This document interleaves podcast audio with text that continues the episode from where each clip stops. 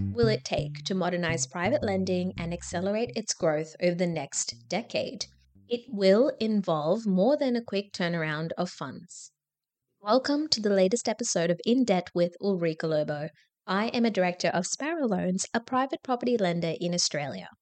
Let's talk about how product development in private debt can unlock opportunities for lenders and borrowers alike.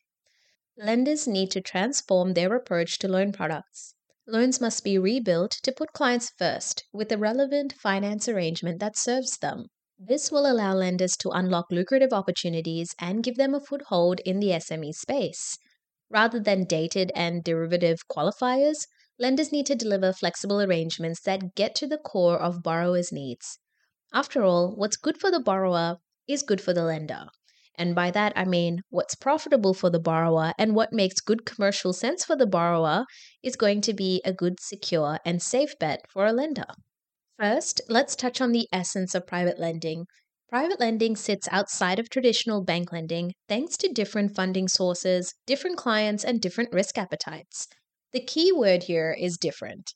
While banks are known to shy away from borrowers that don't meet the norm, Private lenders thrive off unique borrowers. Their larger risk appetite makes them more willing to take on complex loans and deals that require thought. It's the key benefit of the industry. Private lenders get into the nuts and bolts of a deal, forensically unpicking every detail until it makes sense. Banks may get into the forensics of the deal, but they don't have to make it make sense because they've got plenty of options. It needs to make sense at first glance.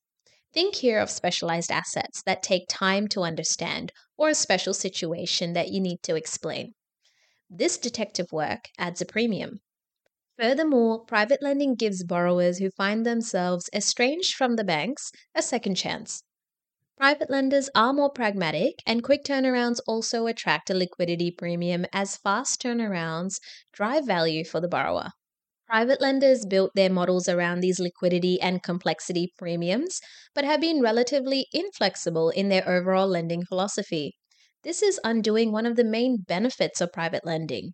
Private lenders can think outside the box. Forming solutions that suit the market will be far better than trying to make the market fit your funding solution. For private lending to thrive in 2023 and beyond, private lenders must embrace flexibility and lead the charge with SME finance. Unfortunately, SMEs are not in the best place right now, but that does create a gap for private debt. With inflation still well above target, rising cost of living pressures causing anemic demand, and high interest rates leading to a retreat of property values and credit, 2023 is a trying time for businesses. Every business is feeling the sting in some way. Yet, despite recent economic pressures, most SMEs remain self funded. Data from MYOB reveals that nearly 75% of SMEs have not accessed finance in the last 12 months and don't plan on doing so in the next 12 months. It's a surprising figure, but SMEs are finding finance inaccessible or unsuitable. SMEs find banks harder to work with because bank processing times become the bane of their existence and funds are often delivered posthumously. In a fast moving world, we need to make faster credit decisions.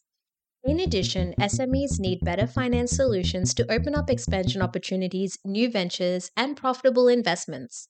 Loan products and private debt must help an SME meet its goals and have a fast turnaround.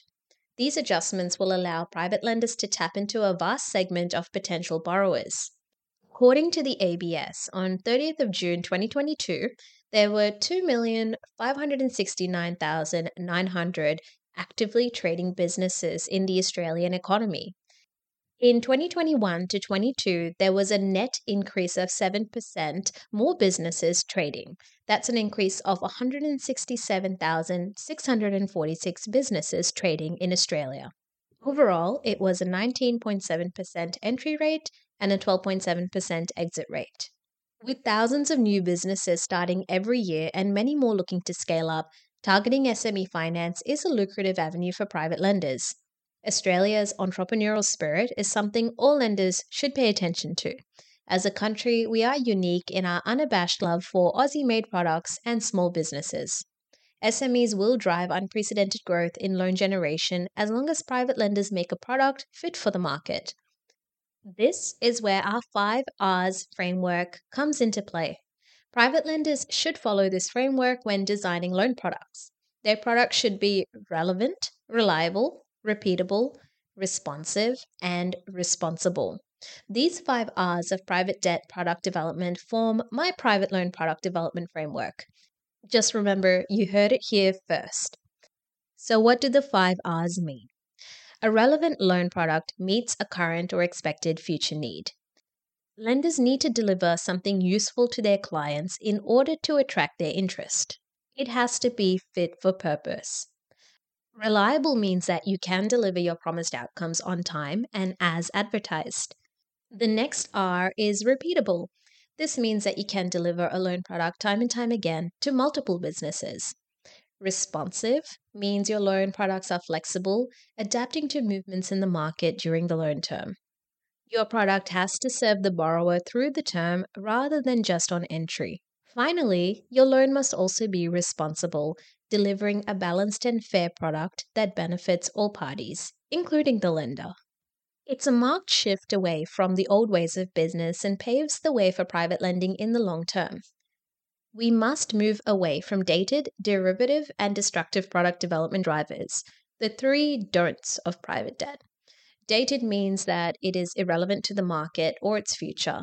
Derivative means that you've adopted a framework and made a few changes that don't really add value to a borrower and a destructive driver solely or predominantly benefits the lender without consideration of the borrower's position. A great example of where private lenders can adapt is in commercial property. In any given year, unforeseen disruptions can crush yields or send them skyrocketing.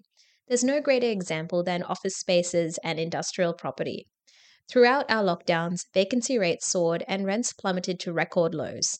This decimated the returns of a once highly profitable segment of commercial property and increased the risk of default for some borrowers. Since the end of lockdowns, the return back to the office has been unequal. Some industries have embraced the working from home model wholeheartedly, while others have returned to the office. This makes yields volatile. On the other hand, industrial property boomed. The industrial sector posted a record rental increase of 23% nationally over 2022, the highest figure in over three decades. Surging demand for warehousing and logistics as online shopping grows in popularity supports the longevity of this industry. These figures reduce the risk profile for industrial property and should trigger changes to private loan products that target this segment. This underscores the need for flexibility and compromise when it comes to commercial property. Lenders need to look at the structural parts of each commercial property type and consider them on a case by case basis. Industrial property, caught in a pincer of rising demand and tightening supply, is likely to be a good security for many years. Office spaces, unfortunately, have a more uncertain future. These considerations should shape a lender's approach to commercial property products, allowing them to deliver useful and valuable product offerings. As an industry, private lenders need to rethink their approach to product development. When designing your loan products, factor in the 5 R's and the 3 Ds. You need to offer something relevant, reliable, repeatable, responsive, and responsible in all your products. This will allow private lenders to capture a wider net of prospective borrowers and accelerate their growth well into the future. Gone are the days of dated, derivative, and destructive loan products. This new era of private lending will require novel approaches that put client value first. And if you don't swim with the tide, you'll be taken under by the flood. Thanks for listening in to another episode of In Debt with Ulrika Lobo. Have a lovely weekend, and I'll see you back here next week.